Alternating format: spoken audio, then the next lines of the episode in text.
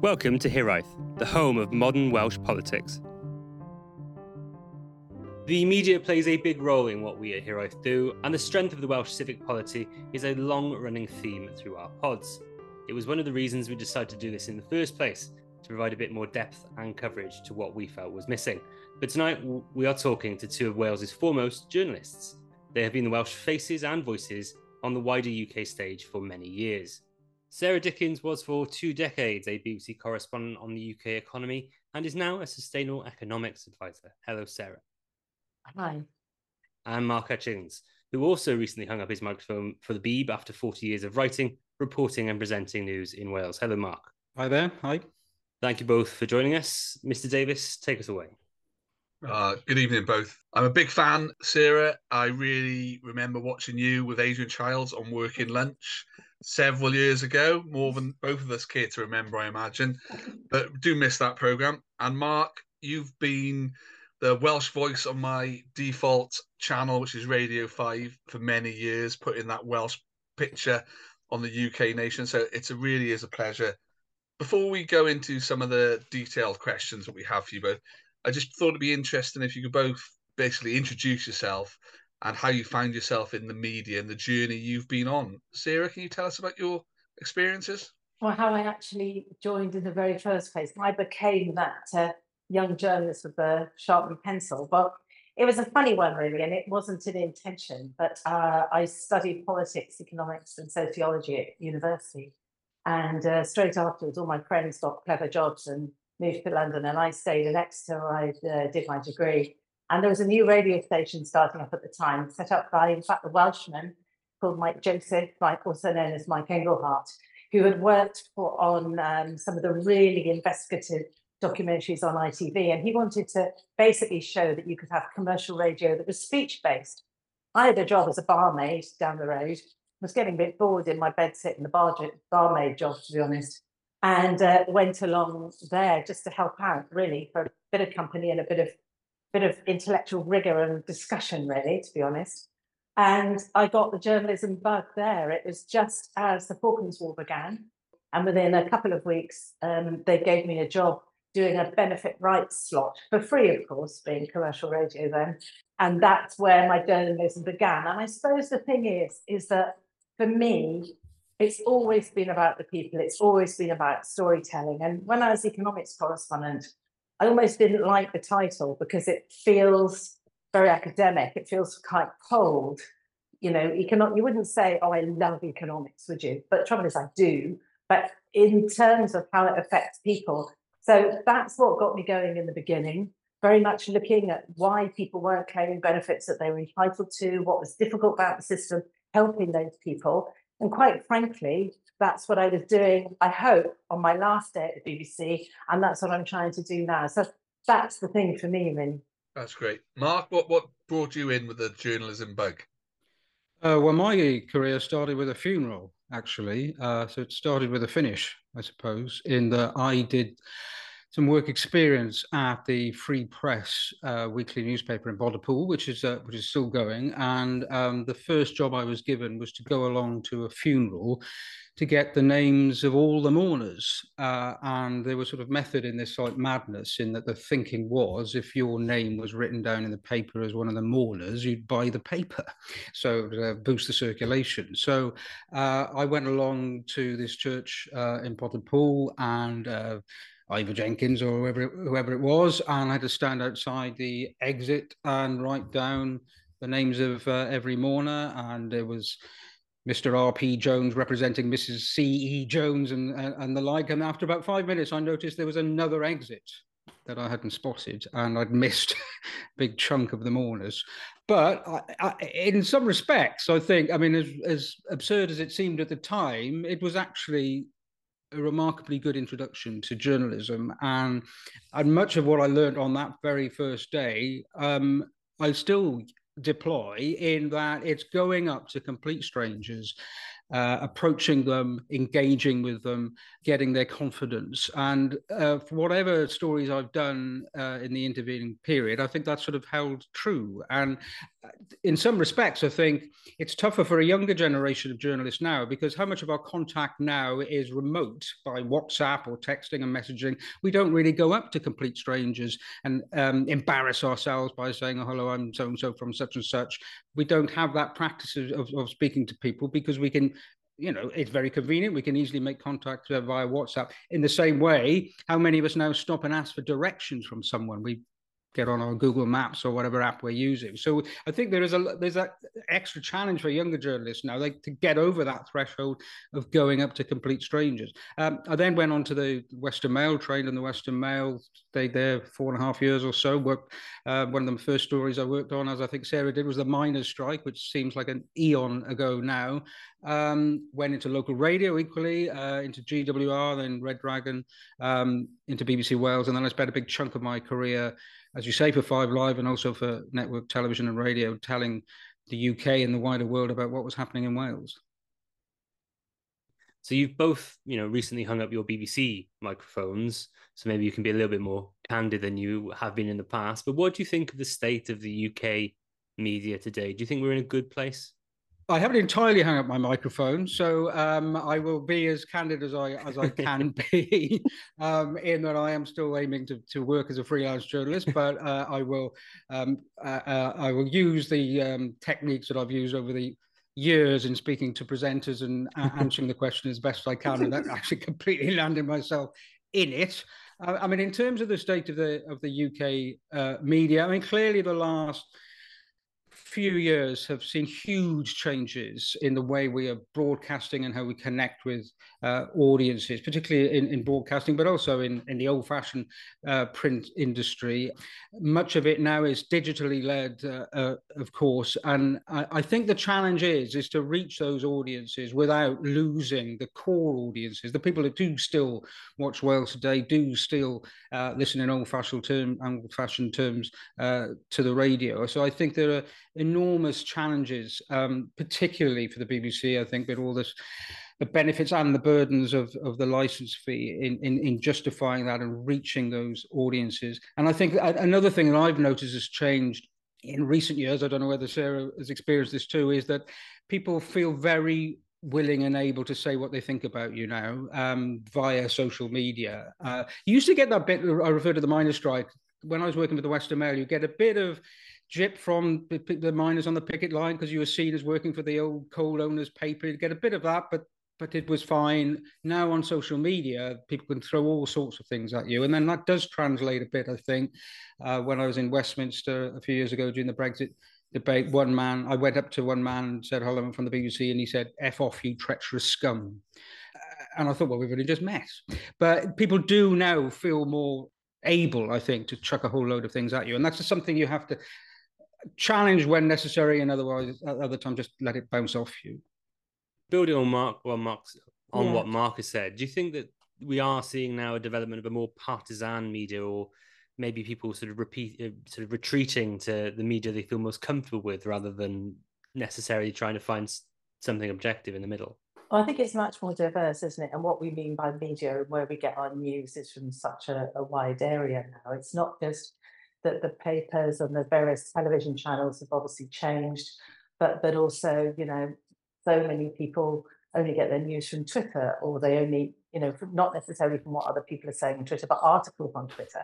In a way, there's a massive opportunity in that and on LinkedIn as well, because I don't know about you, but I find myself reading, you know, all sorts of stuff from around the world that I wouldn't have read or even knew about the organizations or or the documents before because of Twitters and LinkedIn's and things like that. But at the same time, yes, we know that if you're not careful, you can get into personal echo chambers. And you know, I think we probably all know of examples of people who they we've seen do that recently. But I thought it was a, a, really good point that Mark was making about how, as journalists, we kind of go up and chat to people, and now perhaps you get um, more more sort of stress and more hassle, let's say, especially if you're doing more contentious issues like, for instance, Brexit. But at the same time, I think it's much harder to get people to appear on the telly. So before you could say, oh, you'd be on Wales today telling me which is your favourite vegetables or whatever, or what you think of whatever. Whereas now, because people can actually broadcast themselves all the time, they don't need us. I think the traditional standing on the corner vox pops got harder. I don't know if you found that, Mark, or whether I lost the touch. Oh, you never lost your touch, Sarah. Um, yes, I mean, I think they probably have become uh, more difficult because, yes, people can put themselves on the, their own uh, platforms. The other challenge, I think, is when you're interviewing people now, you have to um, advise them that what you are, what would normally have gone traditionally, just say on Wales Today, could end up via social media, via the internet, anywhere and everywhere. And I think that is, I found that a challenge when you're trying to get someone to sort of open their hearts to you or talk about what's a quite a difficult subject. And then you'll get the comments yeah, uh, yeah, that follow on from that. And you feel a responsibility on behalf of that person who you've persuaded to to talk about something that's quite sensitive. Yeah. And what they may not be ready for is what is a minority, but it's a very vocal minority via social media saying what they think about it. And also the international boundaries that have broken down, haven't they, Mark? I mean, I interviewed someone a couple of months ago about um, the food bank and people struggling to put food on the table for their children in the Llanrumney area of Cardiff. And the person who was the volunteer helping with the food um, was quite nervous on television, but but said yes, he'd do an interview. And he said, We have people who are warming up tins of cat food on the radiator. Now, that was the headline that was chosen by our colleagues on the online desk. And in no time, that was in the Daily Mail. And then it went international as well. And I think as far as Argentina, went all over the place. And, you know, to be honest, I felt terrible because I'd warned that that man, that volunteer, that it would be on uh, BBC Wales in a number of different ways and might go on the BBC in other ways. I had no idea that it would take off like that. And, you know, that is something we would never even have had to begin to contemplate or find ourselves in, you know, well, actually, only probably five years ago. No, and, I, and I, I, think that reach is great, isn't it? And you reach a whole audience you wouldn't otherwise have reached, but it comes with consequences yeah. and responsibilities. Yeah, massive responsibilities, I think you know, I mean, and then then you need to be so much more careful about the headline that attracts the audience because you really have to think about the longer term implications for the people ultimately who you're talking to.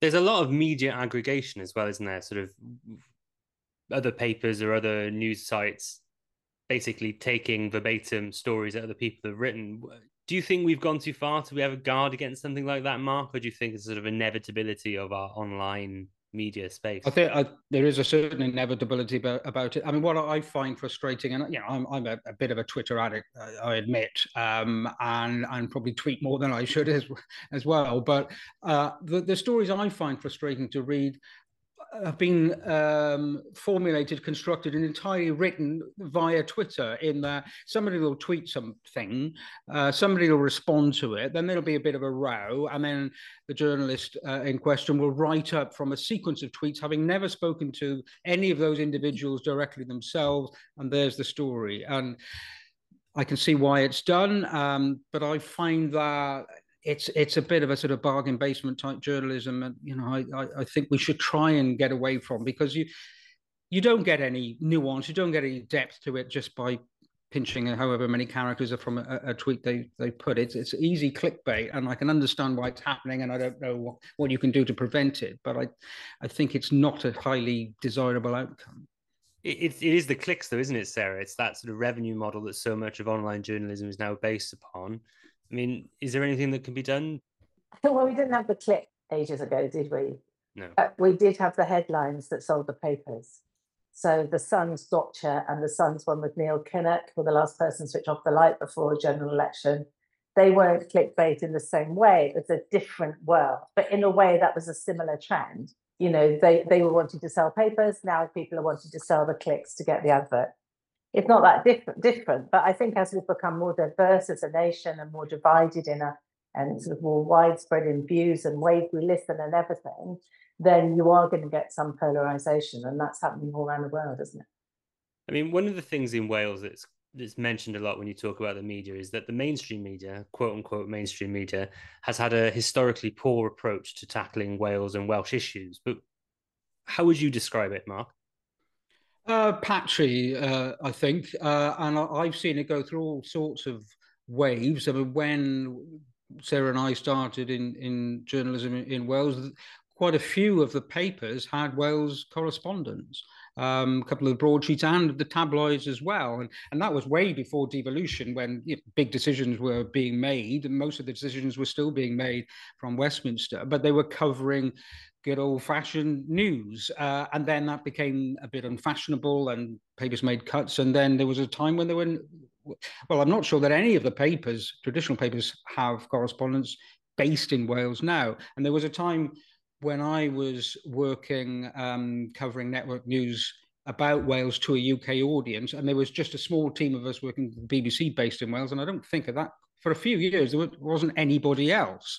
Uh, what I think has been a brilliant addition in recent years is Channel 4. I think we've got a great team, uh, uh, th- just the three of them, but they're a fantastic um, team reporting on Wales to a UK audience, and we've seen in in in the last year or so as well, ITV and Sky also having Wales-based uh, correspondents. LBC, which you know for many years was just based in London, now has a setup uh, and and reporters reporting from Wales. So I think that has been a big bonus.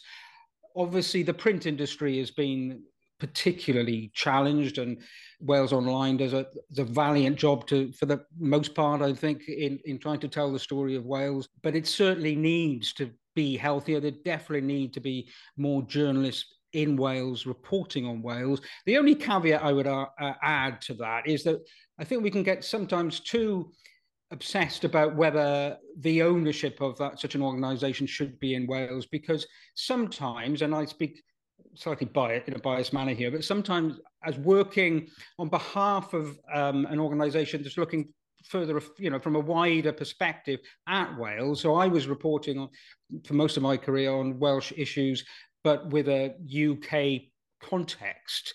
You can sometimes stand back and see the wood for the trees. You can't, you're not entirely sucked in necessarily to the perhaps what is an echo chamber within uh, Welsh media and political circles. So I think there's a balance to be struck. I don't think it needs all to be entirely based within Wales, and I think there's certain value for people coming from outside or certainly reporting to uh, bosses from outside to put that in a wider context.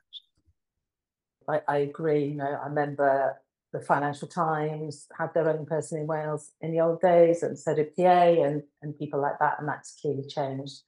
I think it would be dangerous though if if in Wales we became victimy and sort of got all, oh, are they not interested in us? They don't care about us because that wouldn't actually help us. And it's great to hear from Mark, you know, of teams like Channel 4's team here and things like that. You know, that's good. All I can say from my point of view is when I had the time, which wasn't always, to get on the phone ahead and say to the desk in London, hey, look, I've got this great story and this is why it's relevant to you. And when I had the time to do a version for a UK audience, because we can't expect them to know, you know, the difference between Bridgend and Tonypandy, let's say, then it actually worked and they were receptive. But whether, you know, we have the time to do that and do a slightly different cut version and, and tell them a week ahead is, is another thing. I mean, just so just to roll back a few years, quite a few years actually. I remember uh, ringing a Five Live producer about a particular story in Wales, and they said, "Well, we can't put you in the four hour because we've got another story from Wales in that hour." Um, I know that is going back quite a few years. It was at a time when we thought, "Well, we've done our Welsh hit between four and five. You'll have to come back at five twenty-seven and squeeze your way on." Now, I do think that's changed.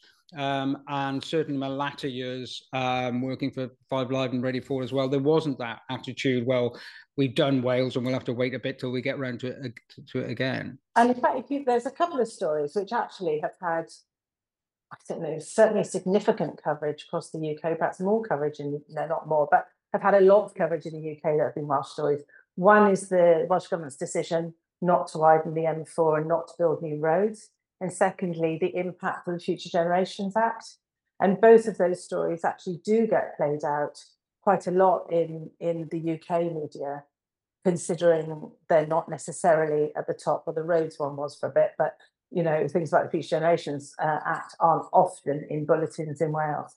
And the one thing that made a huge change was was COVID and, and lockdown because suddenly all UK um, uh, newsmakers had to look at the differences between the four nations, and they were stark differences at times. Mean, there were mind blowing differences at times, whether you could meet three or five people in the park uh, or whatever. Uh, I mean, it was some of the toughest um, interviews that, that, I've ever done on, uh, on the breakfast program, trying to explain what the difference is between what you could do in Swansea and what you could do in Scunthorpe. But what it did do was raise the profile of devolution. It certainly raised the profile of Mark Drakeford, who, let's be honest, had very little recognition well, to some degree within Wales at that point, but certainly uh, outside Wales, and suddenly his profile rocketed. So did the role of the Welsh government and the and the, and the differences. So I think that had an enormous impact on um, how UK audiences and certainly UK newspapers saw Wales. I think the big test is now does that slip back again? Because obviously we're not seeing that on a daily or weekly basis anymore. To what extent is the genie out of the bottle, or, or do we go back to, to what we had before? And even within Wales, I think it reminded some people that we have a Welsh government that has powers in parts of our lives, which I think some people, if they're not in the political bubble or the media bubble, certainly, you know, most of my neighbours wouldn't necessarily have realised that they had the influence and power, and then they began to. So that, in terms of spelling out what devolution means, I agree. COVID did that probably more than anything else. I think we do the mainstream media disservice. I think they were really interested in Bannau Brycheiniog yesterday. And well, that's, oh, for, yeah, that's for sure. Yes, yeah. Well, I mean, and sometimes got... sometimes the coverage is based on outrage. I mean, let's be honest, and there was certainly a degree of, of that yesterday. Um, I mean, there's the old adage that you know there's no such thing as bad news. Uh, so, uh, uh I mean, in terms of the the people who brought about that sort of whole advertising campaign and the the, the, the relaunch of it, they're probably pretty delighted. I would have thought about the level of coverage, maybe not the tone of it all, but certainly in terms of the profile, they they couldn't have bought that really. Moving away from the mainstream UK media, so our podcast Hiraeth was born out of our perceived thinking that greater civic engagement and information within Wales was needed. Where do you see homegrown Welsh media, what we've got, and what do you see as the future for that media? I think, to be honest, the first part of what you say, I totally agree with that we need we need to communicate more within Wales, and I think there isn't much kind of conversation going on about the kind of Wales that we want to be, and there's very different and varied groups who want their particular view of Wales, you know, and wouldn't it be great if everyone could come together? But whether that's the media's role in these times and whether the media that is something the media would even want to do, I'm not sure. Over to you, Mark.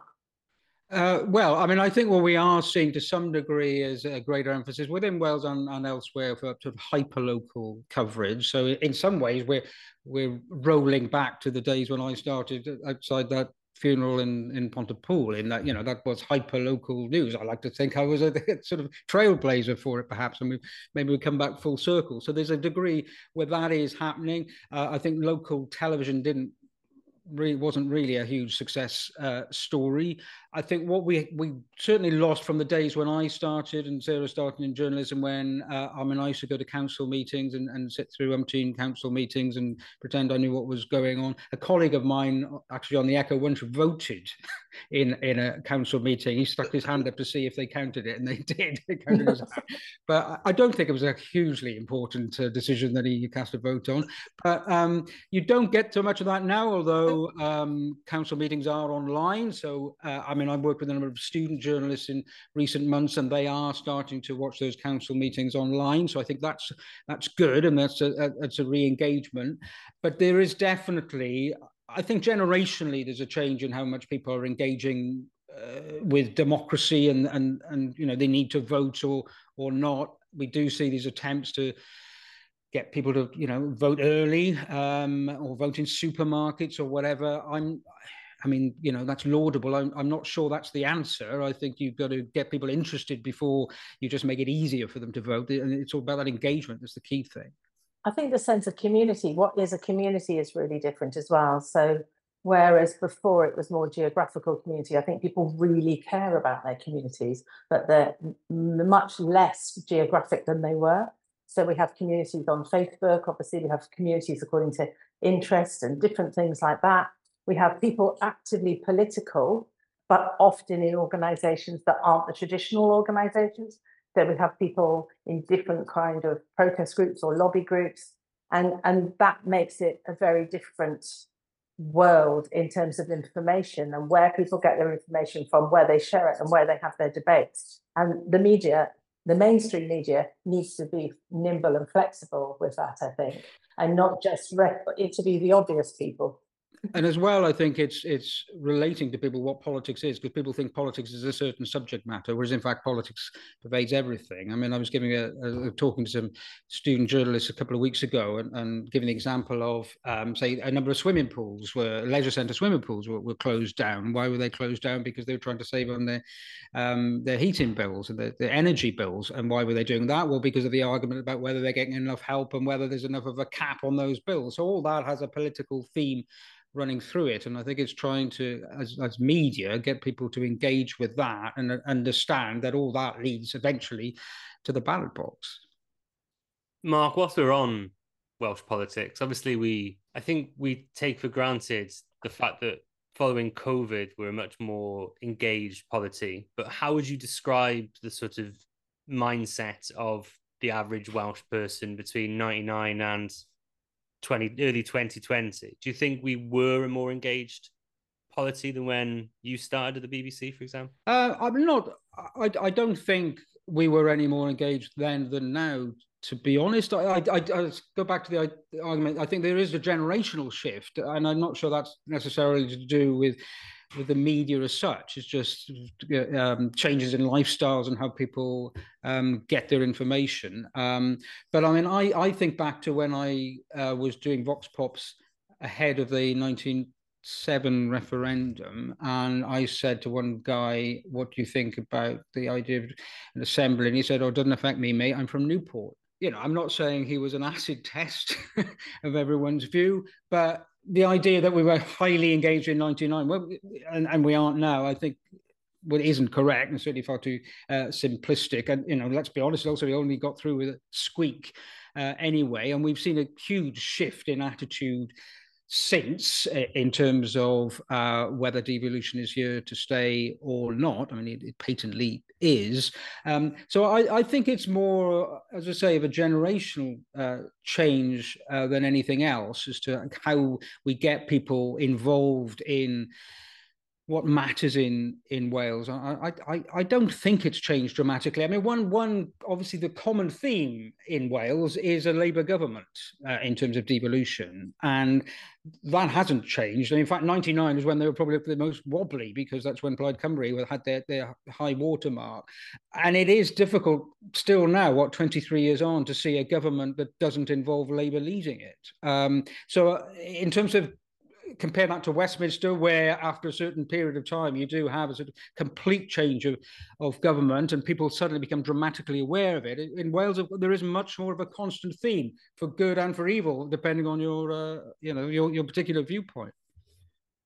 I think it's more the mechanism of the, for me, it's more the mechanism of the politics. You know, I think people are engaged in, you know, the practicalities of politics you know, we see campaigns about hospitals and about schools and things like that. And and people, young people in their shopping habits are political with a little p.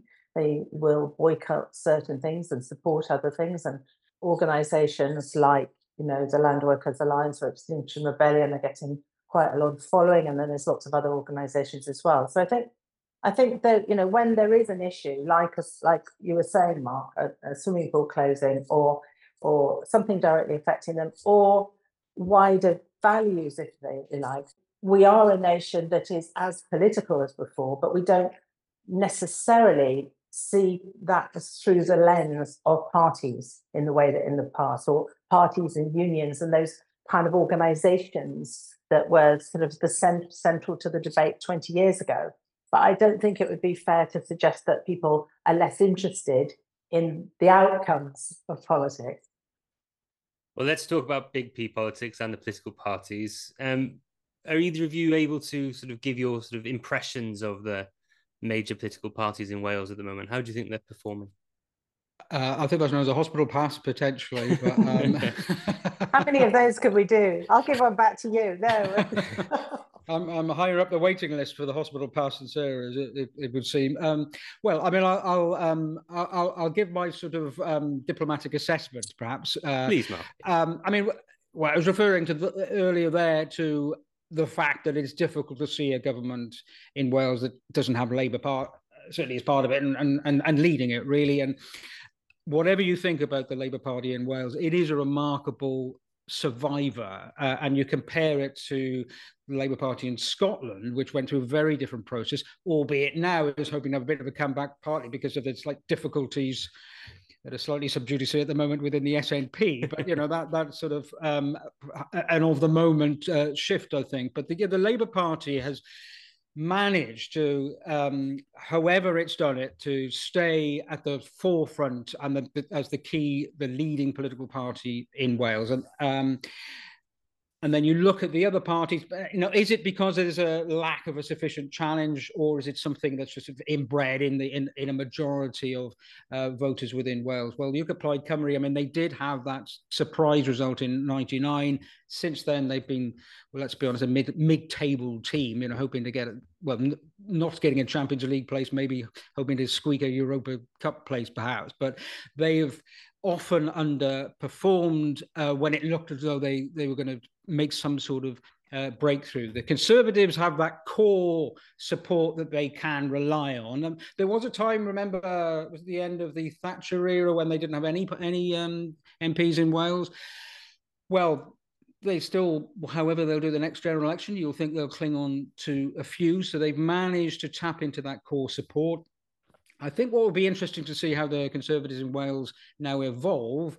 Um, certainly how they fight the general election is you look at, for instance, the Twitter feed of Andrew R.T. Davies, which has taken um, a bit of a turn in terms of its approach. Um, it is certainly pretty up and atom, I think uh, we can say that. Uh, now, is that going to be the style of their campaigning? Um, or will they try to um, revert back to sort of a one nation Tory approach? And then the Lib Dems, well, um, I mean, they've had a pretty torrid last however many years now, and um, I think you know we talk about are they ever uh, will they make a, a comeback? Proportional representation, such as it is uh, within Wales, should benefit them, but they've really been bumping along for quite a few years uh, uh, of late. And I mean, the other thing, having just come back from New Zealand, I always find quite interesting there. Although there are still two main political parties, the Greens have quite a following uh, within New Zealand. Um, and yet in Wales they never make that breakthrough apart from in in recent council elections. Uh, so you know, will the Greens ever manage to to to get into the into the Senedd and, and, and make some sort of headway? Obviously, part of the issues currently, at least, there are only sixty of them. So you wonder whether uh, an eventual increase, if it comes in the Senedd, will uh, diversify the number of the, the level of political representation or, or, simply amplify it among those parties that already have members. I, I broadly agree with you there, Mark. Um, but one thing I think we need to re- recognise is that the, the Labour Party in Wales has changed an awful lot, and the, the Labour Party and the policies of Mark Drakeford and Julie James are very different from Carwyn Jones and Ken Skates particularly in economics, it's been a really big change. If you think it wasn't very long ago that it was all about growing GDP, growing wealth, growth, growth, you know, big com- get big companies in, and that really is not the agenda of Mark Drakeford, Lee Waters, and Julie James, is it? You know, the whole thing about foundation economy, the whole thing about circular economy, uh, having Wales having its own energy company, you know, that would not have happened a few years ago. So even though they're still called Labour, and I'm sure they're all friends and like each other, it's a very different complexion. And if you look at the size of the budget of the climate change department, it's massive because basically they moved half of the economy in there. Don't tell Vaughan Gething, but he knows that. You know, so I think we have a very different Labour now than before. And perhaps that's why the Green vote is pretty weak in Wales.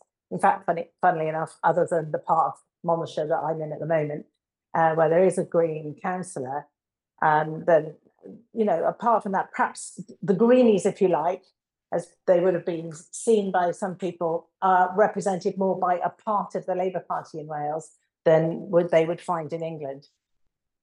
For those people who are listening to the pod rather than watching us on YouTube, you've just seen Kerry Davis hit his head on the desk about five times at the uh, slight electoral underperformance of the Green Party there. But I'll let him in for the next question. I, I think you find my local performance in European and uh, council elections has made Cathays a marginal seat for Labour, Matthew. Um, Sarah, you mentioned the economy there, and that's something I wanted to pick up on. You know, your background is economics, and you said you love it, and I think um, it's something we share on the pod, it, it, and it is quite important. You know, have you got any thoughts on the Welsh economy over the past 20 years and where we are now? You touched on it at the end there about where the budget's going, but yeah. where do you think we are? Well, it's dramatically changed, doesn't it? You know, we were talking about when Mark and I started, and quite frankly, when I started, it was all about carbon. It was about coal, it was about steel, it was about tin plate, and it was about heavy engineering. And um, you know, carbon was good, and that was the strength of our economy and things like that. And obviously, that tailed off, and then we attracted in the making of microwaves and things like that. Um, when now, just in a space of 20 years, the whole focus is on decarbonizing everything. And I think it's often underrepresented um, in the media. There we are. I said I wasn't going to talk about the media, but hey ho. Um, the, the level and the speed of that, and how much the private sector is really driving that. When you've got big companies like Unilever saying we are determined to decarbonize and reach net zero really quickly, then if you're making a plastic yogurt pot for them in Rhondda, let's say, you've got to really change what you make, or you won't have a job anymore. You won't have someone to sell to. But at the same time, that's a really scary mistake because if Unilever are crazy and the world doesn't go around that way and they go down, then you are too. So in Wales, our economy has always been global, global hasn't it? If you think where did the coal go, it went around the world the transformation in the last 20 years for me has been phenomenal from this carbon centered to now massive decarbonisation. And if you look at the latest stories, the floating offshore wind, for instance, things like that, you know, they have a real potential to completely change our economy and create a whole load of new jobs. But even if they don't, everyone is decarbonising. I went to a conference recently in the City of London run by one of the top accountants, and it was full of people saying, big, big investors with, you know, billion pound investments, we're not putting our money into high carbon or even carbon centered projects anymore. We're not doing that because customers won't have it. So, for instance, bringing it right back to home, Tata. At the moment, Volvo is buying its steel from a particular company that, it, that can produce green steel, steel not emitting carbon if Tata doesn't decarbonise, and it really wants to, it just needs a steer from the UK government, they'll lose, lose their customers because people won't what, want what they call dirty steel. So it's not about someone's ideology, how green they are, or what the, you know, it is changing. And for Wales, there's a re- real opportunity if we leap to that, which is why I gave up a nice staff job in the BBC to try and make a difference, try and do something practical, if you like there's real opportunities there. But if we sit on our hands and go, mm, I'm not sure, perhaps this is all a bit over I'm sure something will happen, it's not as bad as people are saying, then the danger is that we will lose thousands and thousands of jobs because the world won't want our products. And I think there's a real wake up call, and we're not hearing that enough, really. But, you know, the South Wales Industrial Cluster, they did some work with some fantastic experts on this and the numbers of jobs that Wales could lose if we don't decarbonise is really something that, well, certainly focused my brain. I think those changes you summed up from the, the carbon rich uh, industry of the 80s to where we are now is indeed very different. Mark, you've overseen a lot of those changes as well. You mentioned the miners' strike and that kind of industrial action, which we're seeing a similar kind of industrial action now. But what what has your thoughts been on the Welsh economy you've reported on? I, I regularly heard you on Radio Five uh, talk around the big ticket items like the Gigafactory, which could have been in Bridgend and things like that. But is Wales with devolution really delivering on those kind of economic needs we have? Well, I mean, clearly, uh, Sarah's uh, studied the, the, Welsh economy far more closely uh, than I have. Well, she's paid to, well, possibly uh, why, but uh, uh, added extra expertise as well. But I mean, you, you mentioned the the miners' strike. And you know, Sarah and I are not that old. Um, uh, a bit older than me, but the um, you know when we started, the, I, if I remember rightly, the end of the miners' strike, there were 28 pits still open, and at that point, that seemed quite a low number.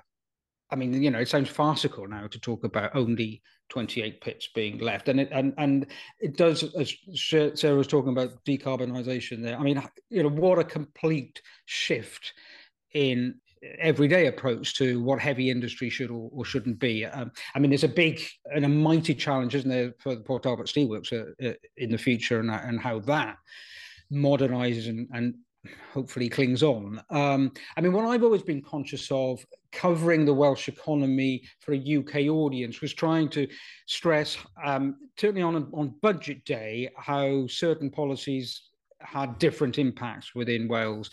Uh, you know, when there was the debate about the um, the top rate of income tax going to 45%, um, I mean, Sarah, remember better than me what the actual figure of how many 45% or, or top rate taxpayers there tiny, are in Wales. Tiny, tiny. Yes. um, and, and when I was broadcasting to a UK audience and to UK, I, I was always conscious of the fact I had to sort of stress, well, actually here in Wales, it won't make that much difference. And there's the huge public sector uh, workforce in Wales, of course, who, whose uh, pay is decided by the Welsh government. So that's what I was always conscious of, that it was a very different Welsh economy to the UK economy as a whole. It had very, you know, certain similarities with parts of, of England and parts of Scotland, parts of Northern Ireland. But in terms of national comparisons, I, I was always conscious I had to mm. uh, point that out.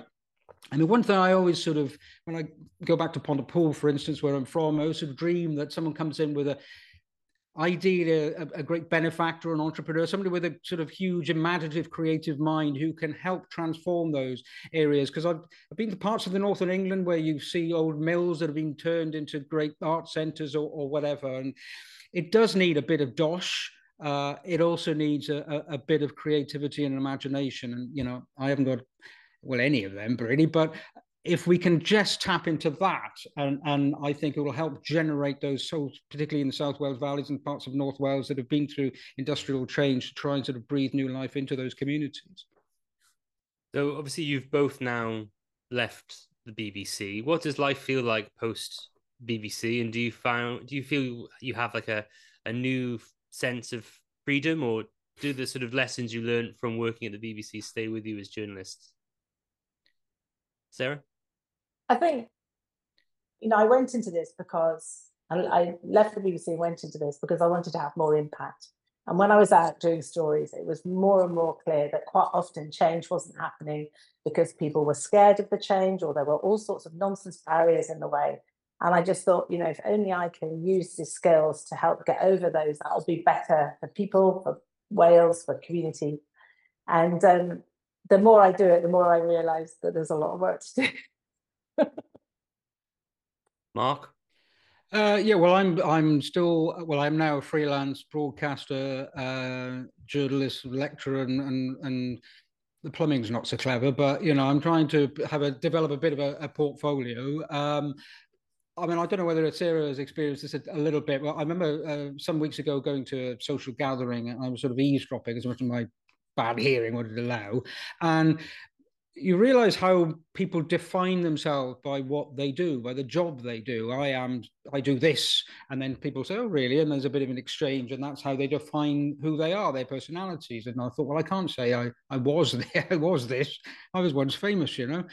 I thought there's a sort of cultural personality shift in that that you have to adapt to, and I think that that's probably must be true surely across all professions and people take, taking, uh, as I did, redundancy, and suddenly there's there's life change after so many years, and particularly when you work with the BBC and you do become slightly institutionalized. Um, but I've uh, been lecturing with some younger uh, well, with some students, some journalism students have, uh, in recent months, and that's been quite rewarding, passing on whatever tips I can uh, remember uh, and, and trying also to learn, see it through their eyes now as they start off uh, in a new world of, of media and, and, journalism and picking up tips uh, from them as well. Um, I mean, it is, it's quite hard still to switch off from the daily grind of news, and social media makes that more difficult because you know, I still get the alerts about, you know, some incident to think, oh, I better dash out into the car. And I think, no, I've given the car back. I can't do that. And then perhaps ask my wife if she can just interview me in the morning about whatever the, day, the day's developments are. Um, I am looking into a, a, project. Uh, it's very early stages at the moment about some sort of bike business, cycling business. So, you know, you could say I'm and might contribute to a circular economy on that on that uh, a ba- very basic level. Um, but it's it's scary and uh, refreshing at the same time. Uh, I mean, I'm sure Sarah's, you know, having all these suddenly uh, it, it's almost having like having a sort of tapas delivered to you rather than having a sort of uh, uh, two veg and, and basic meal. Suddenly you've got all these little options you can go for. And it's a question of not ordering too much and getting too stuff full, I guess. It's funny you talk about food because actually, as it happens, quite a bit of the work I'm doing at the moment is about food partly because um, greenhouse gas emissions of the food sector have actually gone up since 1990, whereas other parts have gone down. That's the sort of science bit on the side. But um, what I'm trying to do, I'm designing, trying to change the food system so that our schools, because of course there's going to be a lot more children having school dinner, so that our schools can have more more food that's grown here in Wales, and to try and change uh, the food system in Wales for all of us, so that we're not importing so much stuff from across Europe and other parts of the world, and we can grow more of it here. And as someone with my own polytunnel and some carrots in the soil, um, I find that really exciting because if we can create jobs and feed our kids well and, and be healthier and not have that thing of empty shelves of no Spanish tomatoes in January, then that'd be good, eh? I just wanted to pick up on that around the circular economy and your future. You've reported in that and uh, for my sins, I do some work with Repair Cafe Cymru, and uh, you know, sustainable development and the circular economy is is the future.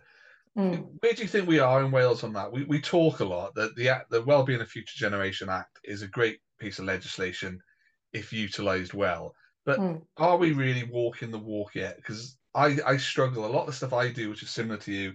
We're not quite there. You know, Mark mentioned swimming pools earlier and I tried to get solar panels on swimming pools in Cardiff, and I won't because it might come back, but we were told we couldn't do it, and it, that stuff yeah. like that seems so simple to me. Yeah. Where do you well, think we are? Well, you see, that's exactly it, Kerry. That's what I mean by the barriers that made me say, right, I'm going to stop moaning about this, stop walking around with my husband going, this is crazy. Oh, and stop getting cross in newsrooms because I was trying, frustrated by, you know, some of these crazy things where things aren't joined up and thought, right, well, I'll do what I can to join them up. I think the thing is, it, I think it comes down to fear. You know, a lot of individuals and a lot of organizations are really scared of changing. And so when you do have the big kind of change in focus um, that, you know, we've been talking about in different ways in the economy, then there are going to be people that resist. And that, you know, yes, we have, you know, why, for instance, you could say, why aren't all new homes told they have to have PV on the roof and they have to have i mean there are some restrictions already but you know in a non-democracy there would be less tolerance of the speed of the slow speed of change but we are a democracy thank god. But there's there are going to be those problems and i think we just have to to keep pushing really and keep showing that there are other ways around of doing this. Um, because there is good stuff too isn't there? Merthyr town football club has got uh, photovoltaic all around um, uh, the, the, the stands, which is actually put in by a Welsh cooperative, and there's there's a kind of win-win there. And like repair cafes, it's fantastic what repair cafes are doing in terms of stuff not being chucked away, but they need to be rewarded, don't they, for the carbon they're saving? And we haven't quite worked that out yet. So there's a long way to go, but that's where I think the big boys and girls in the city might be really useful because if they were a bit more imaginative about their carbon offsetting, and instead of just thinking they're going to stick a whole load of pine trees on a hillside that isn't conducive to pine trees, if they offset their carbon, for instance, in people who are saving waste in other ways, whether it's food waste or repair cafes, and they felt that the world loved them more for doing that because they their brand and the way they're perceived is important to them, and the money flew in that way, then I think we will start to see change and then it'll roll quite quickly. To be honest, some of the change, I'm surprised at how quickly it's gone. I mean, the, the no roads building went further than I expected. Uh, and the Welsh Energy Company went, was came quicker than I thought it would. I know it's still only baby steps. So I think that change is coming. I did in last year. I did a course at Cambridge University on the circular economy, and one of the great things, there was some of it was very technical, but one of the great things that it got us doing was just thinking about how much waste there is, how much we all waste money. Crazy things like our cars are not used for 97% of the time that we have them. So we pay, you know, however much a month to have a decent car, and we're just not using that money. And I think once people begin to realize the waste that they are doing, you know, in their own way, by not, you know, having a washing machine where you have to get a new washing machine when the handle comes off. I mean, how crazy is that? You know, once people really begin to realize that and that roller coasters, that's when we can get real change. Can I jump in on the washing machine there? Because mm. I'm sitting a short distance from my own washing machine, which broke 11 years ago. Uh, there was a hole punctured in it, and we were told we had to get a new one in the drum had to get a whole new washing machine. And a builder friend said, "Oh, you know, try and mend it yourself." I googled it and I found the type of glue. Uh, it was basically the size of a 10, pen, 10 pence piece. I put a blob of glue on it, mm-hmm. it, and it's been going for the last eleven years. I've cursed, I've cursed it now. It'll it'll break down tomorrow. But but that's amazing, Mark. Look at the carbon you saved if you yes. compared with if you chucked it away. And actually, in Europe now, all products that are being designed have to be made in such a way that they can be repaired. And we have great examples of that in Wales that we should be celebrating more, like Orange Box, their office chairs um, are totally dismantleable and can be repaired and put back. Whereas normal office chairs, if one of the wheels goes or the handle goes, the whole thing's chucked. So there is good stuff there. And I think those of us that don't like waste, and you know, I'm half Scots and we're brought up to not waste a not waste the top of the leeks or anything, um, then you know those of us that never like waste. Now is the time to really push because a it can save people money, and b it can help the planet. I've got one last question bef- before we go. We were talking before just a bit about the BBC, and we're all big fans of the BBC here at Hiraeth Towers. But what do you think about the future of this bastion of British broadcasting? You know, we, have had so many conversations in recent years about the, the sustainability of its funding model, um, about its impartiality, about how it uh, survives in this very much more diverse media landscape. Do you think it can survive the 21st century, Mark? Um, I hope so. I grew up uh, watching and listening to the uh, BBC, and I spent you know the biggest chunk of my career in its employment and i still anticipate um, doing some freelance work for the bbc so uh, you'll have to caveat that as to what i will say about the future of the bbc i will be slightly more careful than if i thought they would never employ me again. Uh, but uh, i mean clearly the license fee was invented uh, was designed for a different era and so much has changed in the intervening years and particularly in the last decade. But what is a better option? Um, and I think uh, to, say scrap the license fee and let it survive uh, on its own means, um, we would not see the BBC as it is. Uh, we're seeing currently we're seeing cuts within English local radio, and I can see the argument that is being made for that in terms of focusing uh, money on on digital platforms.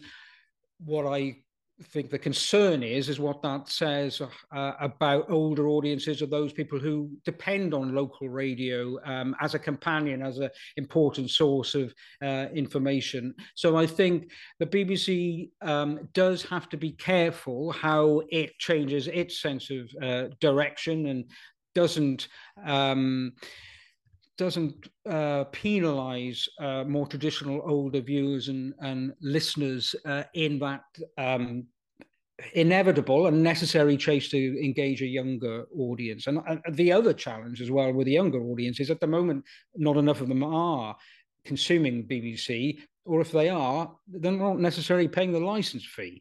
Um, so, how sustainable does that become in the long run? So, you've got to keep the core audience on board. I mean, I would not want to be a BBC manager trying to sort that out.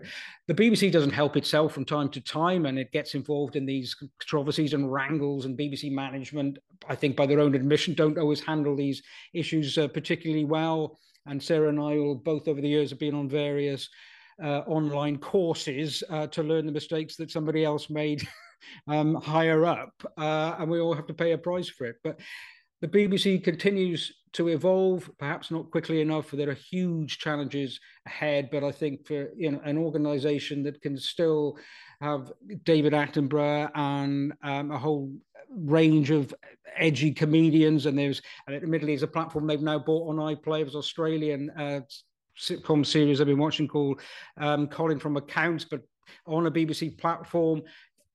And yet, you still have all this digital um, uh, media that the uh, BBC is now putting a lot of effort into. So it's a huge range of services that the BBC is having to uh, provide more than ever before, with greater challenges than ever before. But I think it's something that we uh, penalise at our peril. It's something that we still should cherish. I mean, I agree. I think, you know, the BBC has huge attraction in certain areas. And, you know, the license fee means that obviously uh, the people running the BBC have to prove to government that they are necessary and attracting a wide audience and that kind of thing. And I think the BBC does still and is re- recognised around the world where really are doing phenomenal stuff. Like Mark said, you know, like like David Attenborough, but also a lot of lighter things that people absolutely love and you know really good quality. I think we need to t- news is slightly different. And I wonder if there's a dilemma there about how many clicks or do it quicker or verifiable. And you'll notice that quite often Sky will beat the BBC to a story while the BBC is still getting it verified from another source or, or whatever. But that caution is, of course, important because of its reputation. So, news, if news is going to try to appeal to everybody, it's got quite a challenge there, I think. And I think they're trying to try and appeal to everybody across all their pieces. But the BBC, as a, an organization that is trusted and does really high quality broadcasting, I think will continue. But the license fee is obviously the really difficult thing. And then I think sometimes stories are chosen for how many people will click on it rather than necessarily the journalistic um, content. And then the dilemma is will they lose audience who really want news? And does that matter? On that point, I, I mean, increasingly all news organisations, including the BBC, are looking at what uh, questions people are searching, what are they Googling, and they're trying to tap into that. Uh, what are the trends? What's trending? So, what sort of news uh, are people asking about? So, you tailor your platform towards that. And that's all very laudable, um, particularly in terms of getting younger audiences. But I think you have to balance that with um, newsmakers shouldn't just uh, follow, they should lead. And that you should tell people when things are important, even if they don't think they're necessarily interested in it, um, or they become interested in it. And I remember when I um, started my stint covering uh, the Brexit debate in Westminster, there was a feeling among some big wigs that the audience weren't really that, that bothered or interested.